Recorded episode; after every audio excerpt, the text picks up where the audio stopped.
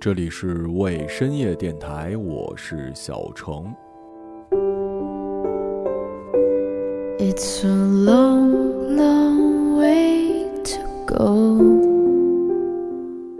小的时候，经常听到长辈这样评价我：到底是小孩不装病。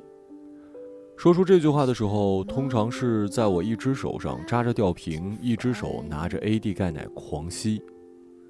你们知道的，我自小呢体弱多病，五岁之前几乎每个月都会去打针，打的多了手上血管都硬了。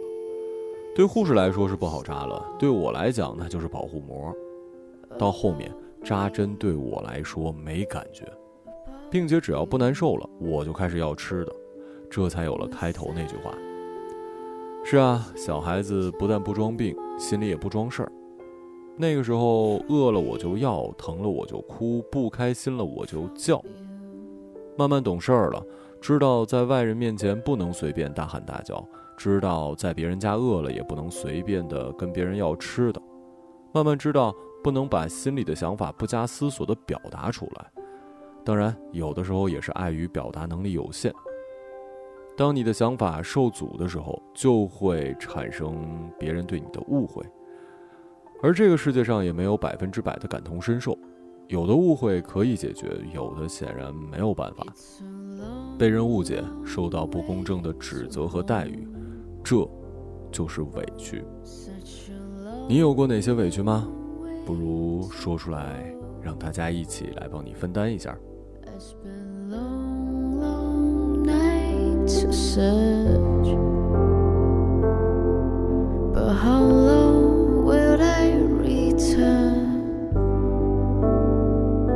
Together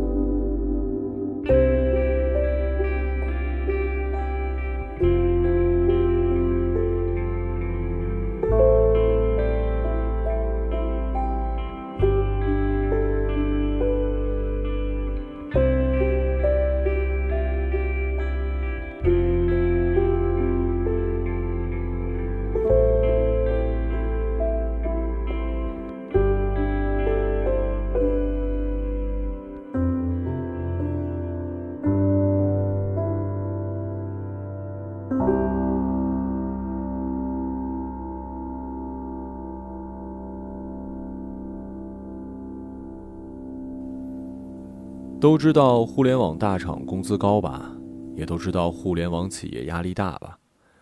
可你亲眼见过一个快三十岁的男生在公司门口哭吗？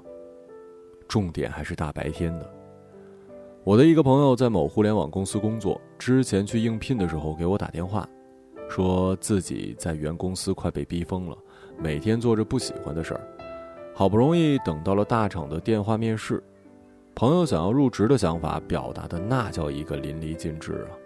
后来据朋友的领导说，虽然不是面对面，但似乎可以看见朋友在领导面前跪下来了。没错，最终经过了半个月的时间，朋友拿到了 offer，身边的人包括他自己都觉得这是一个机会，一个一生中特别重要的机会，甚至超过了高考。朋友的朋友给他打预防针。到了这个年纪，换工作呢，就像是飞机落地。你现在是终于找到了一个塔台愿意接收你，可是能否平稳着陆很重要。做好准备吧，别摔着自己。刚开始呢，工作还很顺利的，朋友也觉得真是老天爷有眼，命不该绝啊。可谁想到几个月之后就崩溃了。这种崩溃是由内向外的，先是心理上的。对于复杂的流程阻碍项目进行的愤怒，自己的事儿做得挺好，领导也很认可，但一切工作都是要拿结果说事儿的。因为流程复杂，搞得项目没有结果，朋友陷入了深深的自我怀疑，怀疑是不是自己能力不行啊？怀疑自己是不是真的胜任不了这个岗位呢？可反过来想，自己的本职工作，本职应该做的没啥问题啊，就是合作的人总有问题。可你跟领导说这些有用吗？心理崩溃，进而导致了身体出现状况。先是突然有一天下午，一只手开始发麻，然后第二天两只手开始发麻，甚至开始抖动，以至于手指不能打弯的程度。朋友怕了，怕猝死啊，赶紧请假去医院。大夫倒是见怪不怪，问朋友知不知道什么原因导致的呀？朋友想了一会儿，说：“熬夜压力大。”嗯。你自己的诊断很对啊，那怎么就继续折腾自己的身体呢？好在最终他的身体没什么状况，可大夫也说了，这样下去早晚得出问题。临走的时候，医生说了一句话，让朋友特别想哭：“你这还是下午来的呢，我接待过太多跟你差不多大的凌晨来挂急诊的，你们这些年轻人啊，命重要还是钱重要啊？”从医院出来已经是七点了，领导很贴心的让朋友回家，可他自己知道还有一大堆事儿没弄呢，于是打车回了公司继续加班。第二天下午，事情还是卡在流程上，朋友叫了领导到门口抽烟，说着说着就忍不住哭了。不是觉得累，就是觉得委屈，太委屈了。一方面觉得不是自己的原因导致事情进行迟缓，一方面又觉得。这种抗压能力，这种商务能力，是不是领导在招聘的时候觉得朋友是本身应该具备的呢？一边哭一边说，旁边还有一个等人的女孩，非主动的听到了一个大男人的哭诉，那场面实在有点好笑，所以没忍住就真的笑出来了。朋友已经完全不顾及形象，默默的流着眼泪，委屈啊，委屈的要死要活的。觉得自己比窦娥还委屈呢。是啊，医生说的对，命当然比钱重要。可是如果没有钱，自己是不是也会死啊？一个普通打工人的生活，其实就是饮鸩止渴的日子呀。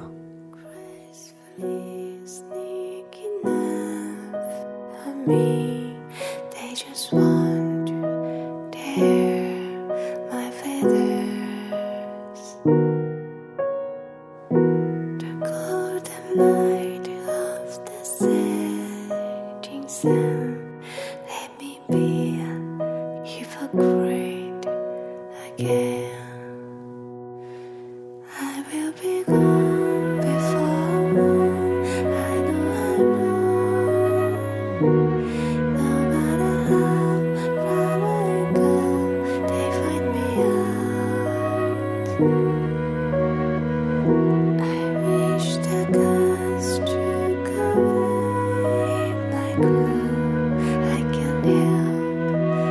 fair.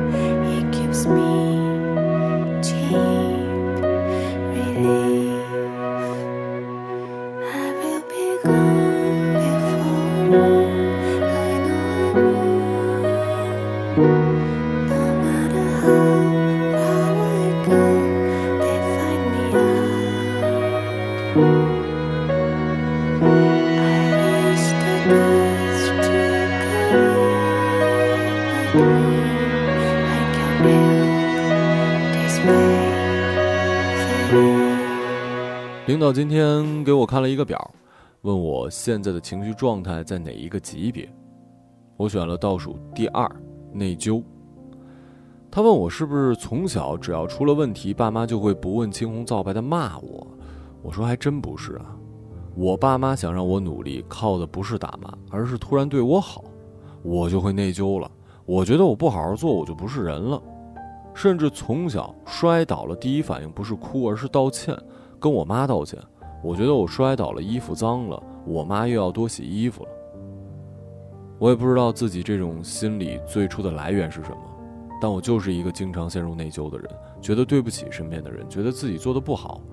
可另一方面，我又真的挺努力的，两种情绪放在一起融合出来的就是委屈。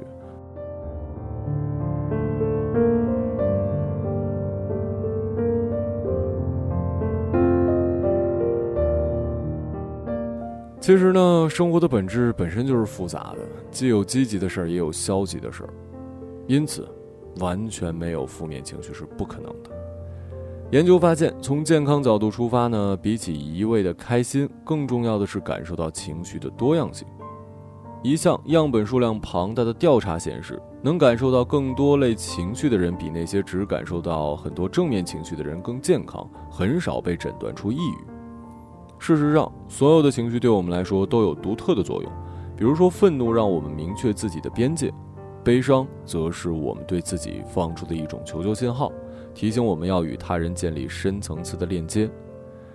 因此，为了维持一个健康的心理状态，我们需要走出压抑，学着对自己的情绪诚实一点，诚实的感受他们，诚实的理解他们告诉我们的信息，诚实而恰当的表达和释放那些情绪。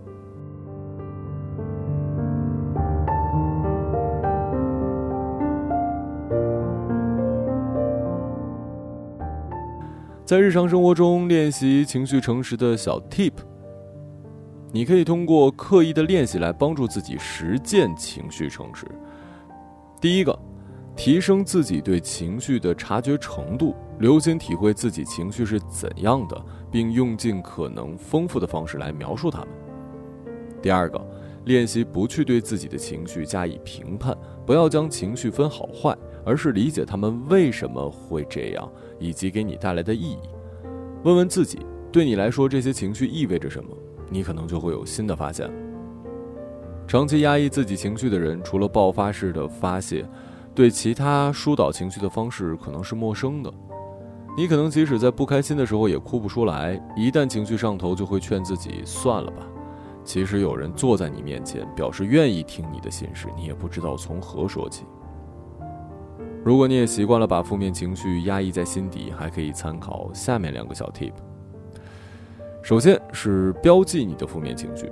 如果情绪压抑已经成为了你调节情绪的固定模式，那么负面情绪对你来说可能一直是模糊不清的。你可能会感到自己是不开心的，心里很难受，却没法仔细分辨自己究竟是伤心、愤怒、恐惧、委屈还是不安。研究表明，我们越是不清楚自己究竟体验到了什么情绪，越是难以找到合适的调节方式。而标记情绪，也就是为情绪命名，可以提高我们疏导情绪的能力。先搞清楚自己的情绪到底是什么，越清晰、越细致、越准确越好。写日记、发朋友圈、文字记录，也可以帮助我们标记情绪。在把感受转化为文字的过程中，我们会去思考自己的内心究竟有哪一些情绪，以及它给我们带来了什么样的体验。书写本身也是一种疏导情绪、表达情绪的方法。另外，为自己准备一个释放负面情绪、调节情绪的工具箱，比如说打拳击，或者出去跟朋友倾诉，一起吃美食，练习冥想、撸猫、见心理咨询师，讨论自己的问题。只要对你来说行之有效的，你就可以放进这个工具箱。我们必须明白，无论我们的情绪还是我们自己，都不仅是帮我们达成目标的工具。我们必须充分的关心自己和自己的情绪，像呵护一个挚友一样的呵护它。该休息要休息，该休息休息，该安慰安慰，而不是一味的对自己和自己的情绪提出要求。你必须稳定，你应该更强大。也只有如此，我们才能真正的与自身达成最好的合作关系。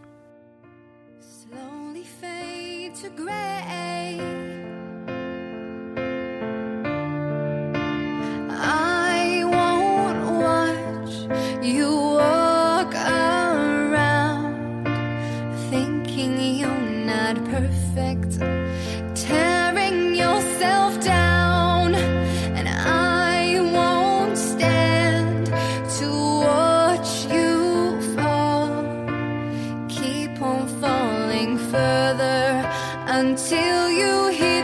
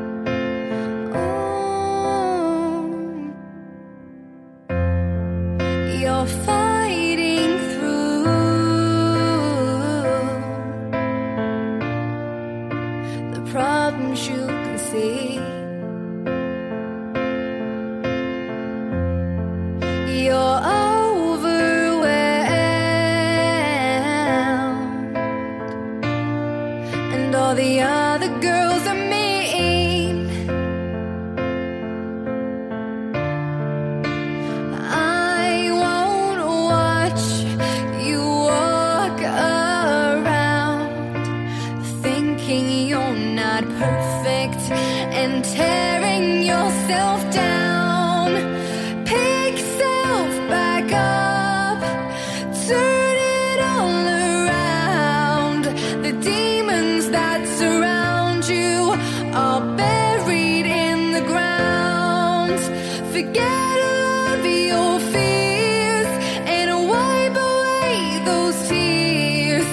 I need you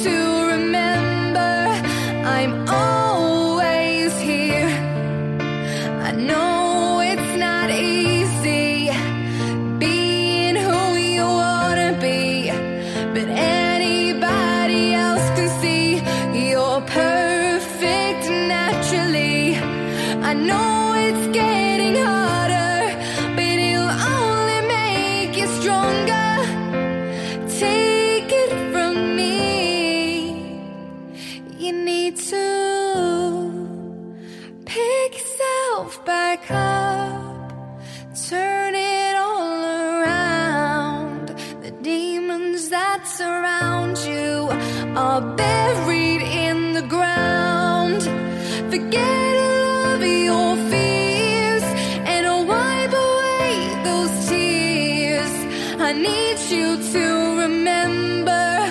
I'm always here.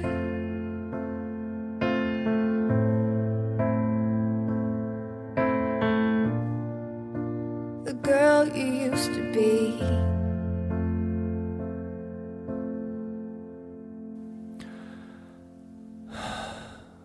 上面我说的这些呢，都是我写好的稿子，那么还没写完，后面就是自由发挥了。最近电台更新的有点不频繁，而且本来今晚应该是慧莹的节目，为什么临时换成我的了？因为他还在加班，他实在是没时间。周日呢，又因为我的突然出差，去了一个地方，对我就不说是哪儿了啊。去那儿出差三天，回来之后也一直在忙。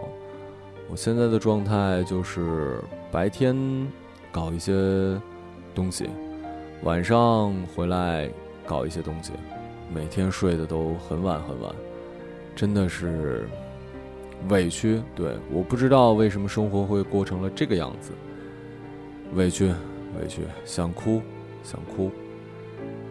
解决办法我也不知道。对，就现在的话，因为没有写稿子，有一点儿没有章法，但是就这样吧。我结尾写了，大家听一下结尾吧。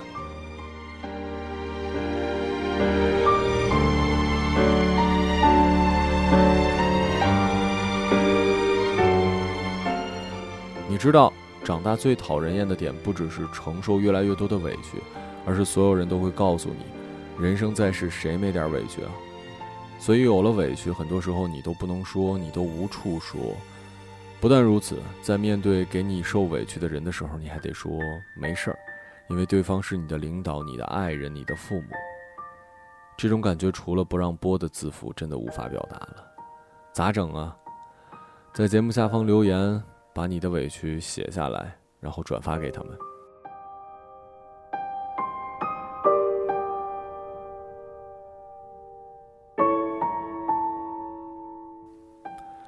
这里是未深夜电台，我是小程，时间不早，睡吧。